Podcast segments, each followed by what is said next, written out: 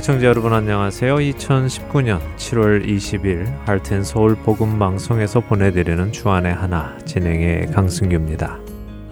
지난 한 주도 하나님을 향한 사랑이 회복되신 여러분 되셨으리라 믿습니다.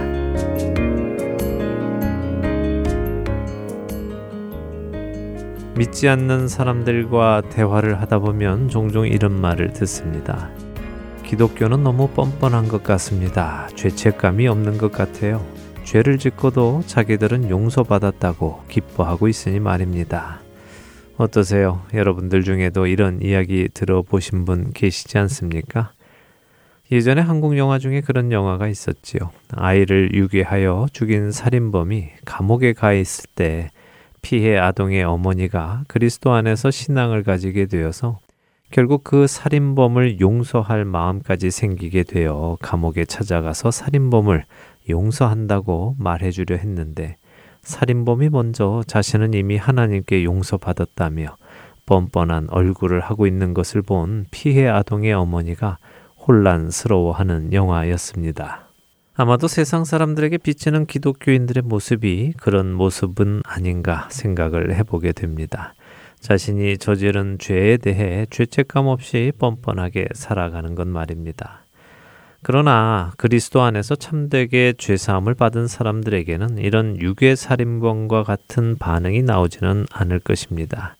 죄사함이란 자신의 죄를 깨닫는 사람이 받는 것이기에 자신의 죄를 깨달은 사람은 자신이 죄를 지은 사람에게 진심으로 사과하고 사죄하는 것이 당연한 모습일 것입니다. 그런데 저는 오늘 여러분들과 이 죄책감에 대해 이야기를 좀 나누려 합니다. 우리는 죄책감을 가지고 살아가야 한다고 생각하십니까? 아니면 예수 그리스도로 인해 죄 사함을 받았으니 죄책감 없이 살아가야 한다고 생각하십니까? 첫 찬양 함께 하신 후에 말씀 나누도록 하겠습니다.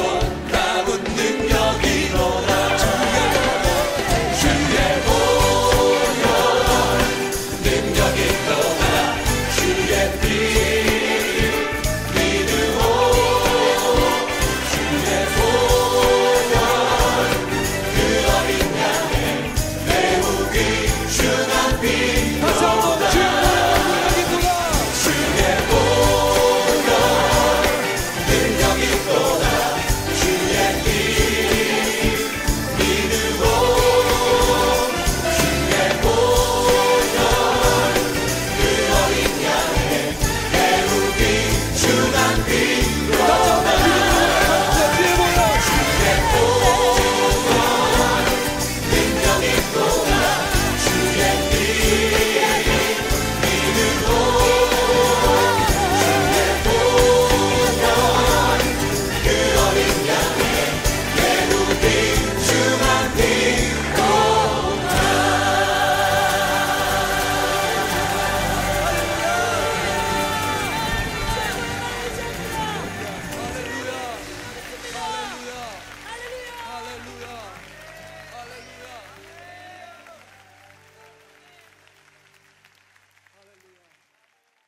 한글 사전에서 죄책감을 찾아보면 저지른 잘못에 대하여 책임을 느끼는 마음 이렇게 설명을 하고 있습니다. 자신의 잘못에 대한 책임을 느낀다는 것이지요. 그런데 어떤 책임을 느끼는 것일까요? 이 죄책감이란 한자의 책은 꾸짖다, 빚이라는 뜻입니다. 그러니까 자기 죄에 대해 꾸짖거나 자기 죄값을 치르겠다는 마음이 바로 죄책감인 것이지요. 그래서 어떤 이들은 이 죄책감에 의해서 자기 스스로를 벌하기도 한다는데요. 자기 죄에 대한 값을 자신이 치르겠다는 것, 그것이 죄책감입니다. 이것은 사실 맞는 말입니다. 인간은 누구나 자기 죄에 대한 책임을 져야 하지요. 성경은 그 죄에 대한 책임을 죽음이라고 말씀하십니다. 그래서 모든 죄인은 자신의 죄로 인하여 죽음으로 죄값을 치르게 되는 것입니다. 그렇다면 우리 그리스도인들에게도 죄책감이 있어야 할까요? 우리 역시 모든 죄인과 마찬가지로 자기 죄의 책임으로 인해 죽을 수밖에 없는 사람들이었습니다. 그런데 우리 죄의 책임을 대신 져주신 분이 계시지요? 죄값을 대신 치루어 주신 분이 계시다는 것입니다. 바로 우리의 구원자 되시는 예수 그리스도이십니다. 하나님께서는 독생자 예수 그리스도를 이 땅에 보내셔서 인류의 모든 죄를 그분께 얹으시고 죄 없으신 그분에게 사망이라는 죄값을 치르게 하셨습니다. 그렇다면 우리에게는 죄에 대한 책임이 없는 것입니다. 우리의 책임을 예수님께서 담당하셨기 때문입니다.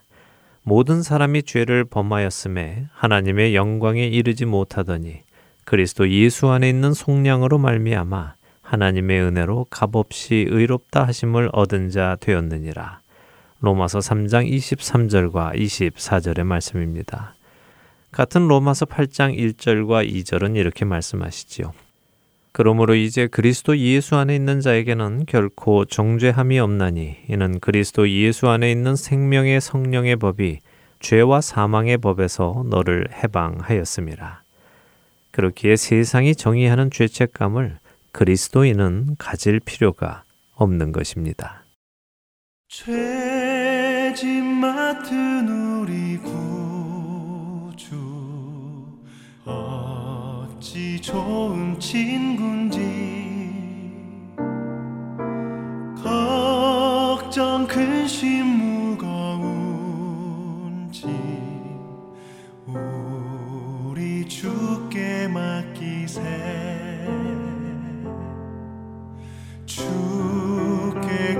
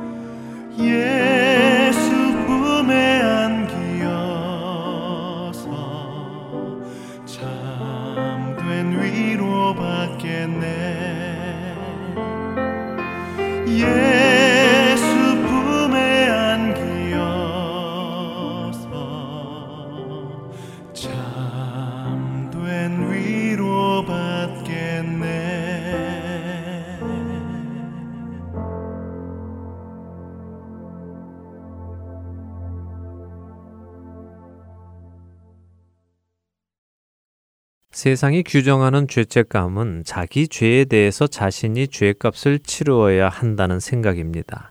그렇기에 이미 죄사함을 받은 우리 그리스도인들은 죄책감을 가질 이유가 없습니다. 예수 그리스도께서 우리의 죄값을 치르셨기 때문입니다. 그런데 기독교에서 정의하는 죄책감은 세상이 설명하는 죄책감과는 또 다르더군요. 크리스천 매뉴얼이라는 책은 죄책감에 대해서 이렇게 설명합니다.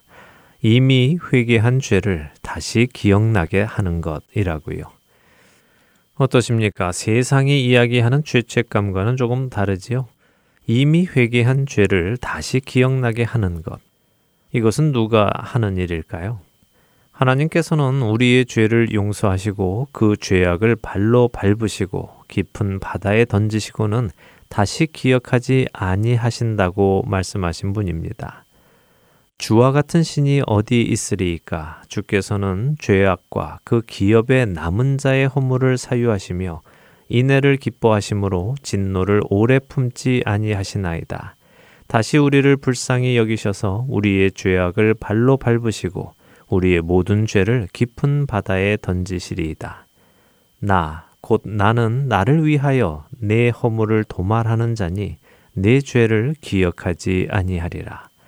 미가서 7장 18절과 19절의 말씀과 이사야서 43장 25절의 말씀이었습니다. 하나님께서도 기억하지 않으시는 자신의 죄를 다시 기억나게 하는 존재는 어떤 존재일까요? 그것은 하나님을 대적하는 마귀입니다. 마귀는 우리의 죄를 자꾸 다시 끄집어냅니다. 그렇게 죄를 끄집어내고는 죄 앞에 초라하고 부끄러운 우리의 모습을 부각시킵니다. 그리고는 우리가 그런 죄를 지었기에 감히 하나님 앞에 나아갈 수 없다고 속삭이지요. 내 자신이 참 뻔뻔한 사람처럼 느끼게 만듭니다. 이렇게 많은 죄를 짓고도 하나님 앞에 나아가서 기도를 하고 찬양을 하고 의로운 척 하다니 하며 자신의 행동이 가증스러운 것처럼 생각들게 만듭니다. 그러나 이러한 마음이 들게 하는 것은 마귀의 미혹일 뿐입니다. 혹 여러분에게 마귀가 이러한 마음을 줄 때 여러분은 얼른 관점을 바꾸셔야 합니다. 이렇게 많은 죄를 짓고도 하나님 앞에 나아가는 내가 뻔뻔한 것이 아니라 이렇게 많은 죄를 지은 나를 부르시고 용서하시고 자녀 삼아 주신 그 하나님이 감사한 분이라고 말입니다.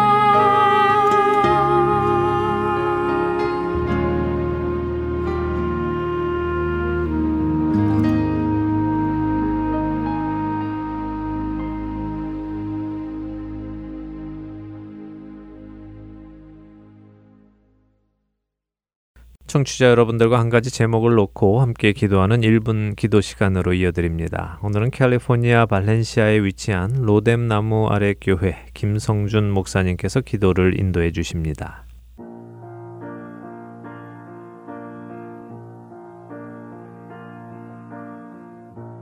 애청자 여러분 안녕하세요. Heart and Soul 복음 방송 1분 기도 시간을 맡은 캘리포니아 발렌시아에 위치한 로뎀 나무 아래 교회 김성준 목사입니다.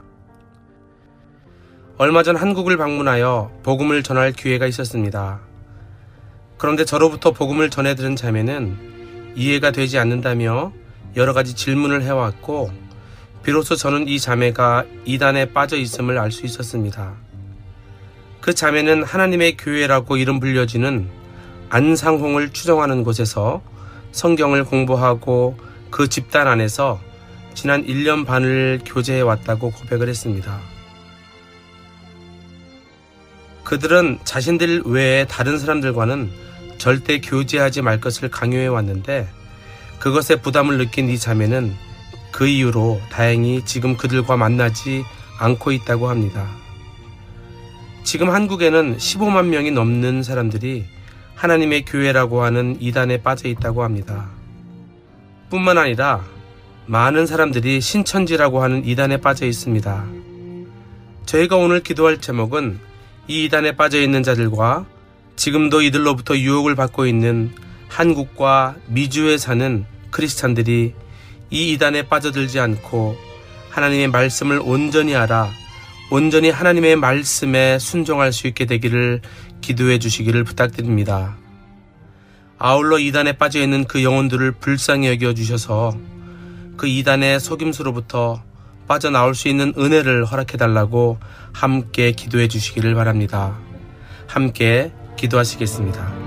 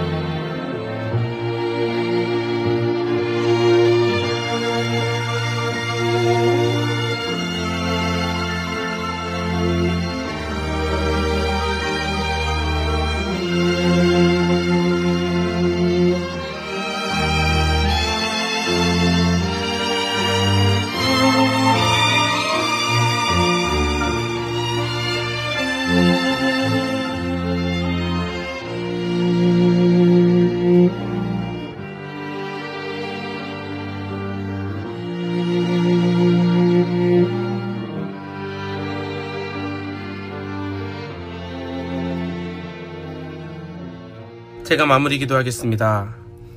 하나님 아버지 감사합니다. 이 시간 각종 이단에 빠져 거짓 복음을 들고 그들을 추종하는 저 영혼들을 위해 기도합니다.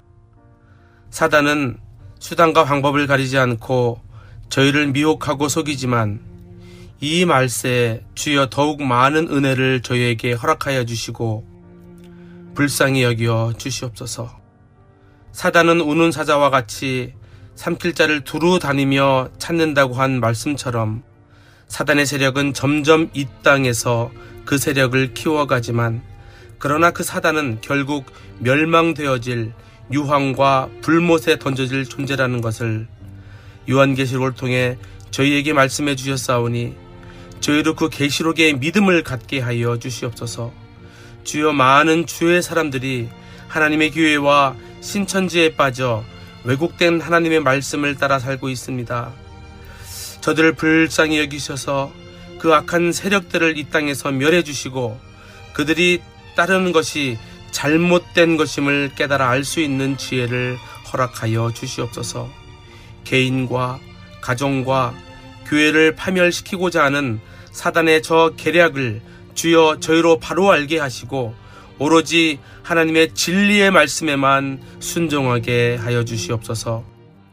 또한 교회된 저희 지체들은 더욱 깨어 있어 하나님의 말씀을 바로 알고 바로 믿고 바로 전하는 귀한 믿음의 지체들이 되게 하여 주시옵소서. 예수님의 이름으로 간절히 기도하옵나이다. 아멘.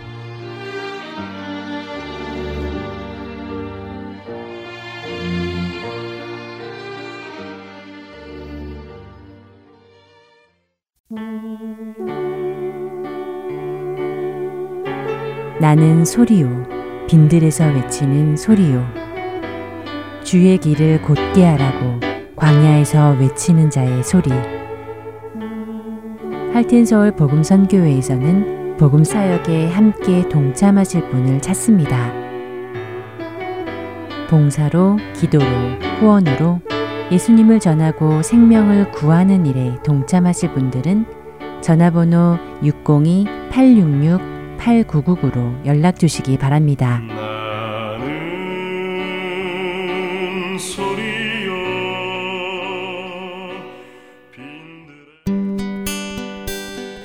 기쁜 소식 사랑으로 땅끝까지 전하는 아랜소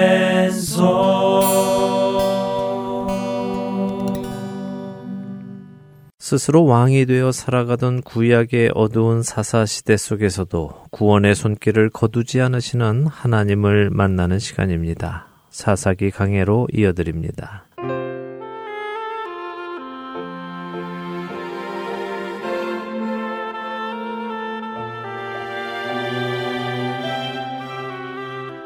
애청자 여러분 안녕하세요. 구약의 사사기를 함께 공부하는 사사기 강의 진행의 민경은입니다. 네, 여러분 안녕하세요. 강승규입니다. 에브라임 산지에 사는 혼란스러운 미가의 집에 레위 청년이 와서 제사장이 되었습니다. 미가는 하나님의 말씀과는 전혀 동떨어진 일을 하면서도 이제 하나님께서 복 주실 줄 안다며 확신하는 모습이 참 안타깝게 다가왔지요. 네. 하나님을 모르면 이런 모습이겠구나 하며 우리의 모습도 돌아보게 되었습니다. 그렇죠. 하나님을 네. 모르면 하나님이 기뻐하시지 않는 일을 하면서도요. 그것이 하나님을 위한 일이라고 착각을 하고요. 또 자신이 하나님과 가까이 있다고 오해하지요. 자, 이런 미가의 집에 또 혼란스러운 등장 인물이 나타났습니다. 네, 바로 단지파지요. 네, 맞습니다. 단지파가 자신들에게 분배된 땅에 아무리 족속은 물리치지 못하고요. 오히려 그들을 피해서 산지로 올라와서 살면서 자신들이 살 만한 곳을 찾아가던 중에 미가의 집에 도착하게 된 것이지요. 미가의 집에 온 단지파의 정탐꾼들은 레위 청년의 목소리를 듣고는 그가 누군지 알았습니다. 그 레위 청년이 유명한 사람이라고는 제가 말씀을 드렸지요. 네. 네, 오늘 그 정체가 밝혀질 것입니다.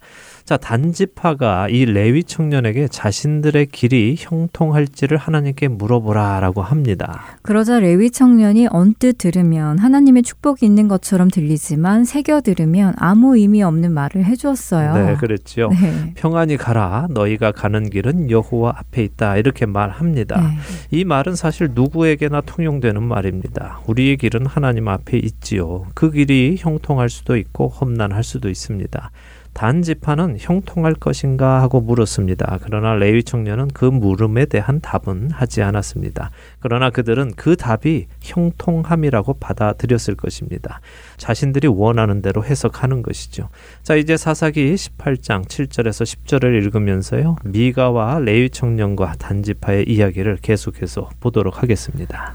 이에 다섯 사람이 떠나 라이스에 이르러 거기 있는 백성을 본즉 염려 없이 거주하며 시돈 사람들이 사는 것처럼 평온하며 안전하니 그 땅에는 부족한 것이 없으며 불을 누리며 시돈 사람들과 거리가 멀고 어떤 사람과도 상종하지 아니함이라. 그들이 소라와 에스다월에 돌아가서 그들의 형제들에게 이름해 형제들이 그들에게 묻되 너희가 보기에 어떠하더냐 하니? 이르되 일어나 그들을 치러 올라가자. 우리가 그 땅을 본즉 매우 좋더라 너희는 가만히 있느냐? 나아가서 그 땅 얻기를 게을리하지 말라 너희가 가면 평화로운 백성을 만날 것이요. 그 땅은 넓고 그곳에는 세상에 있는 것이 하나도 부족함이 없느니라. 하나님이 그 땅을 너희 손에 넘겨 주셨느니라 하는지라. 자 단지파의 정탐꾼들이 미가의 집을 떠나서 북쪽으로 가서 라이스라는 곳에 가게 됩니다. 이 라이스라는 곳은요, 여호수아서 19장에 보면 레셈이라고 지칭하는 장소와 같은 장소입니다. 훗날에는 단이라고 불리는 장소이지요. 여호수아 19장 47절을 보면요. 단 자손이 올라가서 레셈과 싸워 그것을 점령하여 칼날로 치고 그것을 차지하여 거기 거주했다고 하십니다. 그리고 그 조상의 이름을 따서 이곳을 단이라고 이름했다고 하시지요. 성경학자들은 이 여호수아서 19장의 이야기가 곧 사사기 18장의 이야기인 것에 대부분 동의를 합니다. 그렇다면 지금 사사기 18장 미가의 이야기는 전에도 말씀드렸지만 사사기 후반부의 이야기가 아니라 오히려 사사기 전반부 시작 단계의 이야기인 것이라고 볼 수 있습니다. 이 점을 기억하시기 바랍니다. 자, 이 단이라고 불리는 라이스는 당시 이스라엘의 가장 북쪽에 위치한 곳입니다. 그래서 종종 이스라엘 전체를 표현할 때 단에서 부엘세바까지 이런 표현을 씁니다. 마치 우리나라를 이야기할 때 백두에서 한라까지 이렇게 말하면 한국 전체를 의미하는 것처럼 가장 북쪽에 있는 단과 가장 남쪽의 부엘세바를 표현할 때 이렇게 쓰지요. 그렇다면 지금 단지파가 정말 멀리까지 올라간 것이네요. 단 지파의 소라와 에스다울은 이스라엘에서 보면 남쪽인 예루살렘 서쪽에 있잖아요. 네, 그렇죠. 그럼 이스라엘 중남부에서 북쪽까지 이주를 한 것이군요. 맞습니다. 꽤 먼 거리를 간 것입니다. 자, 이 라이스는 염려 없이 살고 평온하고 안전하고 부족한 것 없고 부를 누리는 곳이면서도 다른 사람들과 섞여 살지 않아도 되는 자신들만의 땅이 될 수 있다며 좋아하고 있습니다. 이들이 이 땅을 정탐한 후에 다시 소라와 에스다올로 돌아와서는 사람들에게 보고를 합니다. 너무 좋은 땅이다. 빨리 올라가자. 거기 사는 사람들은 평화로운 백성, 다시 말해 싸움을 못하는 자들이다. 우리가 손쉽게 뺏을 수 있을 것이다. 하나님이 그 땅을 너희 손에 넘겨주셨다. 이렇게 보고를 하는 것입니다. 정탐꾼들의 말에서 이 길은 하나님께서 인도하셨다라고 믿고 있는 느낌이 드네요. 네, 그렇죠. 네. 맞습니다. 정탐꾼의 말 속에는 자신들이 이 땅을 찾는 데에 하나님의 인도하심이 있었다는 믿음이 있다는 것을 볼 수 있습니다. 왜냐하면 이 땅을 찾아 나섰는데 가다가 레위 청년을 만났습니다. 이 레위 청년이 누군지 나중에 알게 되면 이해가 더 쉽게 될 텐데요. 그런데 이 레위 청년 제사장이 자신들의 길이 하나님 앞에 있다고 축복을 해 주었고 정말로 가보니까 좋은 땅이 있었단 말이지요. 자, 이제부터 정말 중요한 말씀을 드릴게요. 우리는 성경을 통해 지난 역사를 압니다. 그렇죠? 그렇죠. 그렇기에 지금 단이 하고 있는 일이 옳지 않은 일, 다시 말해 하나님의 인도하심으로 되는 일이 아닌 것을 압니다. 단지파는요, 이제부터 일어나는 일 이후로 이스라엘 안에서 큰 힘을 쓰지 못하고 결국 사라집니다. 이들은 요한 계시록의 열두 지파에는 이름이 없습니다. 그러나 사사기 18장 이 당시의 단지파들은 자신들이 하나님과 동행하고 있다고 착각하고 있었습니다. 자신들에게 분배된 땅에서 압제가심의 다른 곳으로 이주하려 했더니 하나님께서 우연히 미가의 집으로 인도하셨고 그곳에서 아주 영성 있는 레위 제사장 청년을 우연히 만나게 하셨고 그를 통해 축복받고 확신을 얻어서 갔더니 정말 좋은 땅을 발견했다. 필요할 것이 없을 정도로 좋은 땅이다. 이 땅을 찾게 하셨으니 이 땅도 주시지 않겠느냐 하고 있는 것이죠. 정말 그들이 레위 청년에게 구한 것처럼 형통한 것으로 보이네요. 네. 모든 일들이 술술 잘 풀어지니까요. 맞습니다. 그래서 중요한 이야기를 드린다는 것입니다. 성도에게 영적 분별력이 없으면 이런 일이 일어난다는 것입니다. 자, 단지파는 어디서 잘못했을까요? 그들은 하나님께서 주신 땅을 포기하고 싸우라고 하신 말씀을 버리고 그 땅을 떠나기로 한 것부터 잘못입니다. 이렇게 첫 단추가 잘못 끼어졌는데 그 후로 일어나는 일이 잘 된다고 해서 그것은 형통은 아니라는 것입니다. 자, 앞으로 어떤 일이 일어날지 또 보도록 하겠습니다. 사사기 18장 11절에서 20절까지 보겠습니다. 단 지파의 가족 중 600명이 무기를 지니고 소라와 에스다올에서 출발하여 올라가서 유다에 있는 기럇 여아림에 진치니 그러므로 그곳 이름이 오늘까지 마하네 단이며 그곳은 기럇 여아림 뒤에 있더라. 무리가 거기서 떠나 에브라임 산지 미가의 집에 이르니라. 전에 라이스 땅을 정탐하러 갔던 다섯 사람이 그 형제들에게 말하여 이르되 이 집에 에봇과 드라빔과 새긴 신상과 부어 만든 신상이 있는 줄을 너희가 아느냐? 그런즉 이제 너희는 마땅히 행할 것을 생각하라 하고. 다섯 사람이 그쪽으로 향하여 그 청년 레위 사람의 집 곧 미가의 집에 이르러 그에게 문안하고 단자손 600명은 무기를 지니고 문 입구에 서니라 그 땅을 정탐하러 갔던 다섯 사람이 그리로 들어가서 새긴 신상과 에봇과 드라빈과 부어 만든 신상을 가져갈 때에 그 제사장은 무기를 지닌 600명과 함께 문 입구에 섰더니 그 다섯 사람이 미가의 집에 들어가서 그 새긴 신상과 에봇과 드라빈과 부어 만든 신상을 가지고 나오매 그 제사장이 그들에게 묻되 너희가 무엇을 하느냐? 하니. 그들이 그에게 이르되 잠잠하라.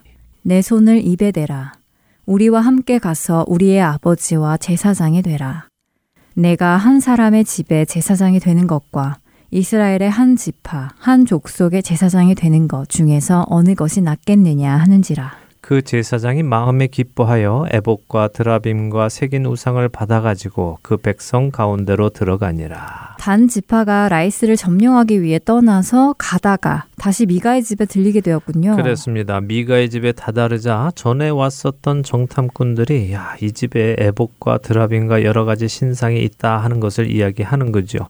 너희는 마땅히 행할 것을 생각하라 이렇게 말을 합니다. 무슨 말일까요?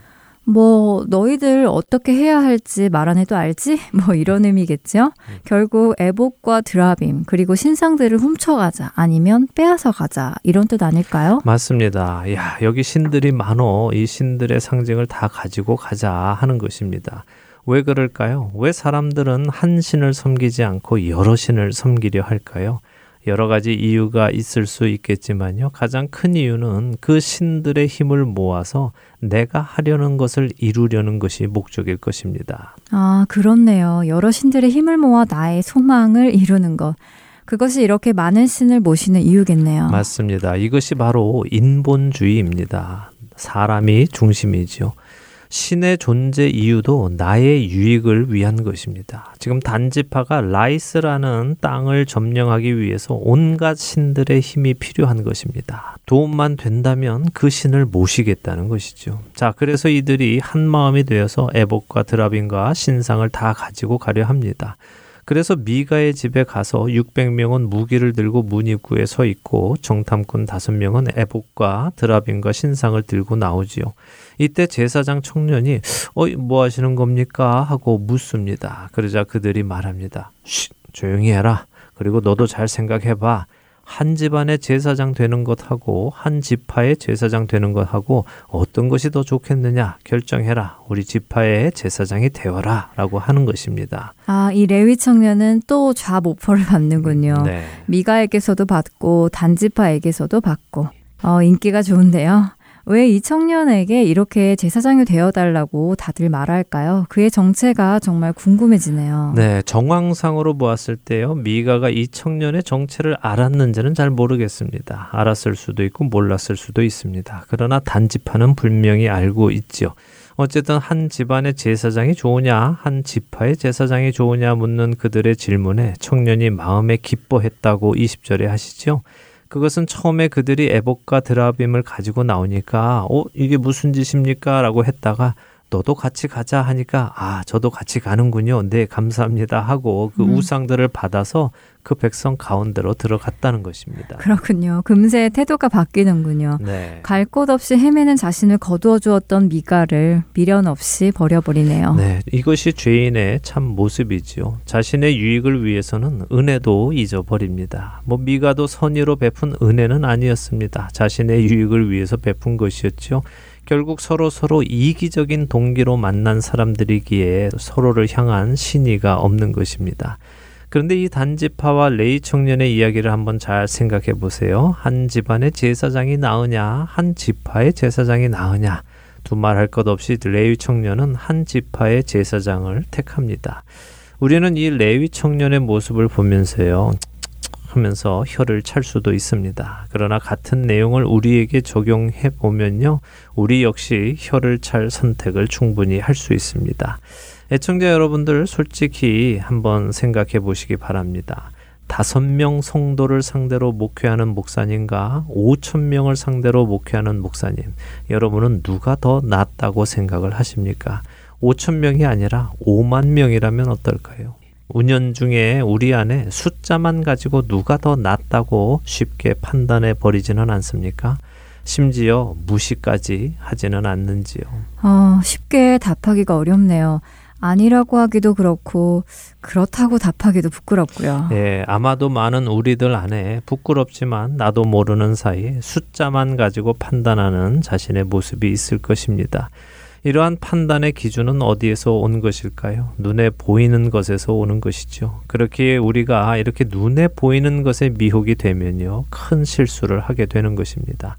예수님은 오히려 좁은 문으로 가고 좁은 길로 가라고 하셨습니다. 숫자가 판단의 근거는 아니라는 것입니다. 물론 이 말씀은 많은 성도를 상대로 목회하는 것이 안 좋다라는 말씀을 드리는 것도 아닙니다. 그래서 주의하시기 바랍니다. 숫자가 판단의 근거는 아니라는 말씀을 드리는 것입니다. 정말 중요한 것은 하나님의 말씀이지요. 하나님의 말씀이 근거여야 합니다. 다섯 명을 상대로 목회를 하던 오만 명을 상대로 목회를 하던 하나님의 말씀을 따라가고 있느냐 아니냐 그것이 중요하다는 것입니다. 자, 21절에서 26절 또 읽겠습니다. 그들이 돌이켜서 어린아이들과 가축과 값진 물건들을 앞세우고 길을 떠나더니 그들이 미가의 집을 멀리 떠난 때에 미가의 이웃집 사람들이 모여서 단 자손을 따라 붙어서 단 자손을 부르는지라 그들이 얼굴을 돌려 미가에게 이르되 내가 무슨 일로 이같이 모아 가지고 왔느냐 하니 미가가 이르되 내가 만든 신들과 제사장을 빼앗아 갔으니 이제 내게 오히려 남은 것이 무엇이냐? 너희가 어찌하여 나더러 무슨 일이냐고 하느냐 하는지라. 단 자손이 그에게 이르되 네 목소리를 우리에게 들리게 하지 말라. 노한 자들이 너희를 쳐서 네 생명과 네 가족의 생명을 잃게 할까 하노라 하고. 단 자손이 자기 길을 간지라. 미가가 단 자손이 자기보다 강한 것을 보고 돌이켜 집으로 돌아갔더라 어, 미가가 사람들을 데리고 단지파를 쫓아왔군요. 그렇습니다. 단지파는 어린 아이들과 가축과 값진 물건을 앞세우고 길을 떠났다고 21절에 말씀하시죠. 음. 보통은 이런 것들을 뒤에 따라오게 합니다. 앞에 적을 만날 때 피해를 줄이기 위해서 그렇습니다. 네. 그런데 이들을 앞세웠다 하는 것은 미가가 뒤쫓아 올 것을 예상하고 있었다는 것이죠. 그래서 준비를 하고 있는 것입니다. 아니나 다를까 미가가 이웃 사람들을 모아서 따라왔습니다. 그러자 그들이 말합니다. 네가 무슨 일로 사람들을 이렇게 많이 모아왔느냐. 다시 말하면 뭐야 우리랑 한번 해보겠다는 거야 하고 묻는 것이죠. 그러자 미가가 투덜거리면서 말합니다. 아니, 당신들이 내가 만든 신들과 제사장까지 빼앗아 가서 나는 이제 남은 게 하나도 없어서 쫓아왔습니다 하면서 하소연을 합니다. 표현이 참 재미있네요. 내가 만든 신들과 제사장이라고 하니까요. 네, 그렇죠. 미가의 신들은 자신이 만들어낸 신입니다. 네. 제사장도 마찬가지고요. 하나님을 모르는 사람들은 자신들이 만들어낸 신을 자신들이 가지고 있어야 복을 받는다고 생각합니다. 그래서 부적을 쓰고 몸에 지니고 여기저기 붙이고 하지요. 그러나 참된 복은요, 내가 신을 소유하는 것이 아니라요, 하나님이 나를 소유하시는 것입니다. 내가 하나님의 것이 되는 것이 복이지요. 미가의 하소연에 단 자손이 무섭게 말합니다. 네 목소리를 우리에게 들리게 하지 말라라고 하지요. 어, 혹시 입 닥치고 조용해라 뭐 이런 의미인가요? 그렇죠. 괜히 떠들면 어. 여기 우리 중에 난폭한 사람들이 너를 쳐서 네 생명은 물론 네 온 가족까지 다 죽일 수 있다. 그러니 조용히 하고 떠나라라고 하는 것입니다. 네. 이 한마디의 미가는 그들과 싸워봤자 상대가 안 될 것을 알고 집으로 돌아가지요. 자, 이제 마지막 다섯 절 27절에서 31절을 읽겠습니다. 단 자손이 미가가 만든 것과 그 제사장을 취하여 라이스에 이르러 한가하고 걱정 없이 사는 백성을 만나 칼날로 그들을 치며 그 성읍을 불사르되 그들을 구원할 자가 없었으니 그 성읍이 베드로홉 가까운 골짜기에 있어서 시돈과 거리가 멀고 상종하는 사람도 없음이었더라. 단 자손이 성읍을 세우고 거기 거주하면서 이스라엘에게서 태어난 그들의 조상 단의 이름을 따라 그 성읍을 단이라 하니라. 그 성읍의 본 이름은 라이스였더라. 단 자손이 자기들을 위하여 그 새긴 신상을 세웠고 모세의 손자요 게르솜의 아들인 요나단과 그의 자손은 단 지파의 제사장이 되어 그 땅 백성이 사로잡히는 날까지 이르렀더라. 하나님의 집이 실로에 있을 동안에 미가가 만든 바 새긴 신상이 단 자손에게 있었더라. 네. 네, 단지파가 드디어 라이스를 점령하는군요. 네, 단지파는 아주 비열했습니다. 네. 그들은 강자에게는 약하고요, 약자에게는 강했지요. 그들은 아모리 족속에게는 쫓겨서 산지로 도망했지만 약자인 라이스 사람들에게는 피도 눈물도 없이 살육을 감행했습니다. 성경은 라이스 지역이 이렇게 쉽게 당한 이유가 아, 그들이 다른 지역 사람들과의 교류가 없어서였음을 강조합니다. 이것은 우리가 잘 새겨 들어야 합니다. 어느 모임이든요, 시간이 지나면 폐쇄성이 생깁니다. 우리끼리, 마음 맞는 우리끼리 모이고 새로 오거나 다른 사람들과 사귀지 않는 모습을 보이죠. 그러나 이런 모습은 건강하지 않은 모습입니다. 우리 마음에 잘 새겨야 할 것입니다. 자, 드디어 이 레위 청년 제사장의 신분이 공개가 됩니다. 그가 누구입니까? 어, 정말 그렇네요. 그 청년이 모세의 손자요. 게르솜의 아들인 요나단이라고 하시네요. 네. 이스라엘을 출애굽시킨 그 모세의 손자란 말인가요? 그렇습니다. 충격적이죠. 어, 예, 네. 충격적이어야 합니다. 모세의 손자가 이런 일에 가담을 했고 우상을 섬기는 일에 앞장섰다는 것이 충격적으로 다가와야 하는 것입니다. 네, 정말 충격이네요. 그런데 모세의 손자면 제사장 자격이 없는 것 아닌가요? 제사장은 모세의 형 아론의 자손이어야 하잖아요. 그렇죠. 그래서 문제인 것입니다. 모세의 손자라면 이스라엘 안에서 어떤 대접을 받았을까요? 사람들이 음. 그렇게 쉽게 막대하지는 않았을 것입니다. 네. 언젠가 한국의 한 대형 교회 담임 목사님의 아들이 미국에서 대학을 졸업하는 뉴스를 본 적이 있습니다. 근데 그 아들의 졸업식에요. 미국에까지 한국에서 정말 많은 목사님과 장로님과 대학 교수님들이 찾아오셔서 축하를 해 주시더라고요. 그분들이 그 아들 때문에 축하하러 거기를 오셨을까요? 아니면 그 아들의 아버지 때문에 오셨을까요? 이것이 옳다 그르다라는 말씀을 드리는 것이 아니라요. 그만큼 아버지의 이름이 그 아들에게 영향력을 끼친다는 것을 말씀드리는 것입니다. 요나단이라는 이 청년은 사실 아무 자격도 없는 청년입니다만 이 청년의 할아버지가 이스라엘을 이끄는 지도자였기에 그를 단 지파는 자신들의 제사장으로 세웠고 이로 인해 하나님께서 모세를 통해 주셨던 복을 자신들에게도 주실 것이라고 착각하는 것이지요. 그러나 복은 어떤 사람의 백으로 주어지는 것이 아니라요. 하나님의 말씀에 순종하고 따르고 살아갈 때에 주어지는 약속입니다. 네, 미가 집안의 이야기가 정말 충격적인 결말로 끝을 맺는군요. 모세의 손자가 그 레위 청년이었다니 말입니다. 네, 아마 성경이 처음부터 그 청년의 정체를 밝히지 않은 것은 이 충격적인 내용 끝에 음. 와서 음. 알려줌으로 해서 더 극대화시키려고 한 것 같습니다. 네. 31절은 하나님의 집이 실로에 있을 동안에 미가가 만든 바 새긴 신상이 단 자손에게 있었더라라고 하시죠. 성경 사전은요, 단지파가 이때 한 우상 숭배로 인해서 그들이 저주를 받았다고 설명을 하십니다. 그리고 그 저주는 단지파의 사라짐으로 나타나는 것이고요. 그러나 그들은 이것이 하나님의 축복이라고 생각하며 살았을 것입니다. 그것이 큰 문제였지요. 자, 이렇게 해서 사사기 18장까지 마칩니다. 다음 주부터는 또 혼란스러운 이야기가 19장부터 시작이 됩니다. 네, 조금 두렵네요. 자신들은 하나님의 축복이라고 믿고 사는데 그것이 저주일 수도 있다는 것이 말입니다. 네. 사사기 19장부터 나오는 혼란스러운 이야기는 또 어떤 충격적인 일일지 걱정부터 앞서네요. 그러나 그 안에서도 구원해 나가시는 하나님의 손길을 보게 될 줄로 믿습니다. 아멘. 한 주간도 주 안에서 굳건히 서 가시는 여러분들 되시기 바라며 사사기 강의 마치도록 하겠습니다. 안녕히 계세요. 다음 주에 뵙겠습니다. 안녕히 계십시오.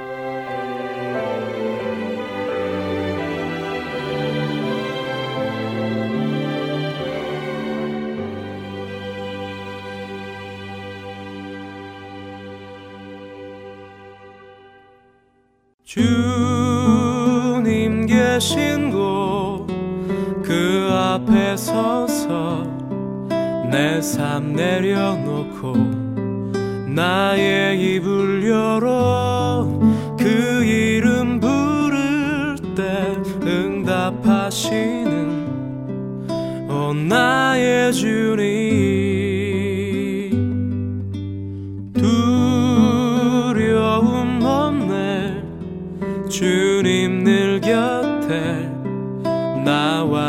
동행하사 새 힘을 주시네.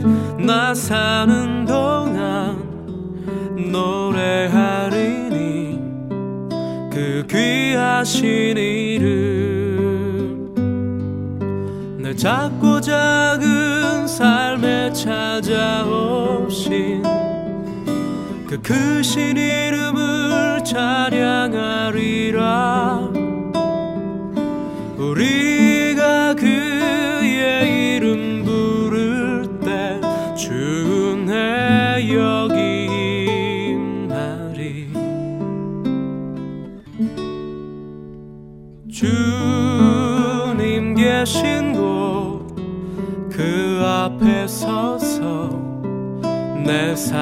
삶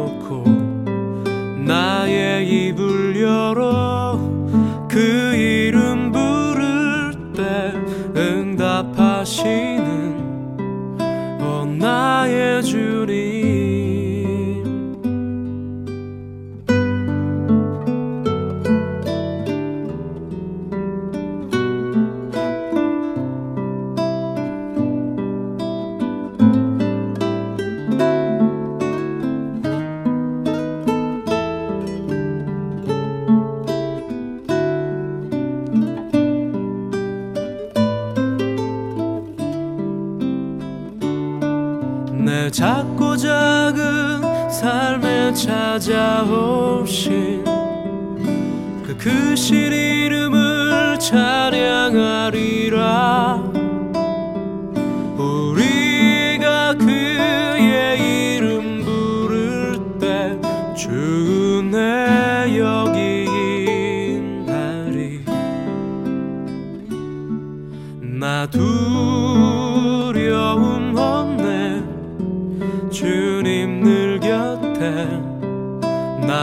동행하사 새 힘을 주시네.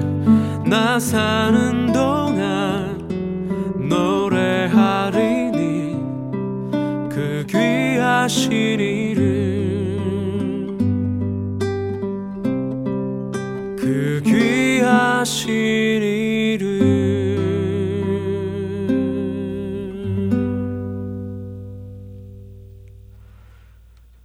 세상은 죄책감을 자기 죄에 대해 자신이 책임을 치루어야 한다는 감정이라고 말하고 기독교의 죄책감은 이미 회개하고 죄 사함 받은 죄를 다시 끄집어내어 생각나게 하는 것이라고 말합니다. 그렇기에 그리스도 안에서 죄 사함 받고 하나님의 은혜로 의롭게 된 그리스도인들에게 죄책감이란 말은 세상적인 정의로 보나 기독교적인 정의로 보나 타당하지 않습니다. 우리의 죄값은 예수 그리스도께서 이미 치르셨고 그 일로 인하여 하나님께서는 우리의 죄를 기억하지 않으시기 때문입니다. 그렇다면 우리는 이제부터 죄책감 없이 편안하게 살아가면 될까요? 네, 맞습니다. 죄책감에서 자유하고 살아가면 됩니다. 그런데 한 가지 기억해야 할 것이 있습니다. 우리는 죄책감을 가질 필요는 없습니다. 그 대신 가져야 할 것이 하나 있는데요. 그것은 바로 죄의식입니다. 죄의식이란 이게 바로 죄구나 하는 생각입니다. 우리가 우리의 죄를 다 사함받고 이제 하나님의 말씀을 따라 우리 안에 내주하시는 성령님의 인도하심을 따라 길이요 진리요 생명 되시는 예수 그리스도를 따라 살아갈 때 이제는 죄 의식을 가지고 살아가야 하는 것입니다. 어, 지금 내 마음에 이런 생각이 드네. 어, 그런데 이것은 하나님의 성품과는 다른데 하나님께서 기뻐하실 일이 아닌데 내 양심에 부담이 되는 일인데 하는 생각이 들어야 하며 그 생각을 가지고 행동하며 살아야 한다는 것입니다. 그래서 죄가 나에게 유혹으로 다가올 때 그것을 죄로 의식하고는 그 죄에서 떠나는 사람이 되어야 하는 것이지요. 죄의식은 나는 내가 전에 누구였는지를 기억하는 것이기도 합니다. 나는 내 육신이 원하는 대로 내버려 두면 반드시 죄로 흘러가는 사람인 것을 기억해야 하는 것이지요. 이런 일은 누가 하실까요? 그러나 내가 너희에게 실상을 말하노니 내가 떠나가는 것이 너희에게 유익이라. 내가 떠나가지 아니하면 보혜사가 너희에게로 오시지 아니할 것이요. 가면 내가 그를 너희에게로 보내리니 그가 와서 죄에 대하여 의에 대하여 심판에 대하여 세상을 책망하시리라. 요한복음 16장 7절과 8절의 말씀입니다. 예수님께서 약속하신 성령님, 우리를 도우시는 그분께서 오시면 하시는 일이 바로 죄에 대하여, 의에 대하여, 심판에 대하여 깨닫게 하시고 책망하시는 것입니다. 사랑하는 할텐 서울 복음 방송 애청자 여러분. 우리는 죄 사함 받고 살아가면서도 여전히 죄를 짓습니다. 하나님의 말씀에 위배되는 일들을 하지요. 그러나 비록 죄를 지었다 하더라도 죄책감에는 사로잡히지 마시기 바랍니다. 죄책감은 우리로 하나님으로부터 멀어지게 합니다. 죄책감에 사로잡힌 아담이 하나님을 피해 동산 나무 사이에 숨은 것처럼 말입니다. 대신 예수 그리스도의 십자가 앞으로 달려가십시오. 예수님께서 십자가에서 피를 흘리신 이유가 바로 여러분의 그 죄 때문입니다. 그렇기에 그 앞에 가셔서 죄를 고백하고 죄사함을 받고 이제는 죄의식을 가지고 살아가시기 바랍니다. 이것이 믿음이며 이것이 하나님께서 우리에게 원하시는 삶의 모습입니다. 죄는 우리와 하나님의 사이를 갈라놓습니다. 이 의식을 가지고 살 때 우리는 하나님과 우리의 사이를 갈라놓는 이 죄에서 떠나기 위해 스스로의 몸을 치며 싸우게 될 것입니다. 히브리서 12장 4절은 우리가 죄와 싸우되 피 흘리기까지 대항해야 함을 말씀하십니다. 그렇기에 죄책감에서 자유하십시오. 그러나 죄의식을 가지고 승리하십시오. 여러분 안에 거하시는 성령님의 인도하심을 따라 자기 죄와 싸워 승리해 나가시는 저와 애청자 여러분이 되시기를 간절히 소원하며 오늘 주안의 하나 여기에서 마치도록 하겠습니다. 함께 해주신 여러분들께 감사드리고요. 저는 다음 주 이 시간 다시 찾아뵙겠습니다. 지금까지 구성과 진행의 강순기였습니다. 애청자 여러분 안녕히 계십시오.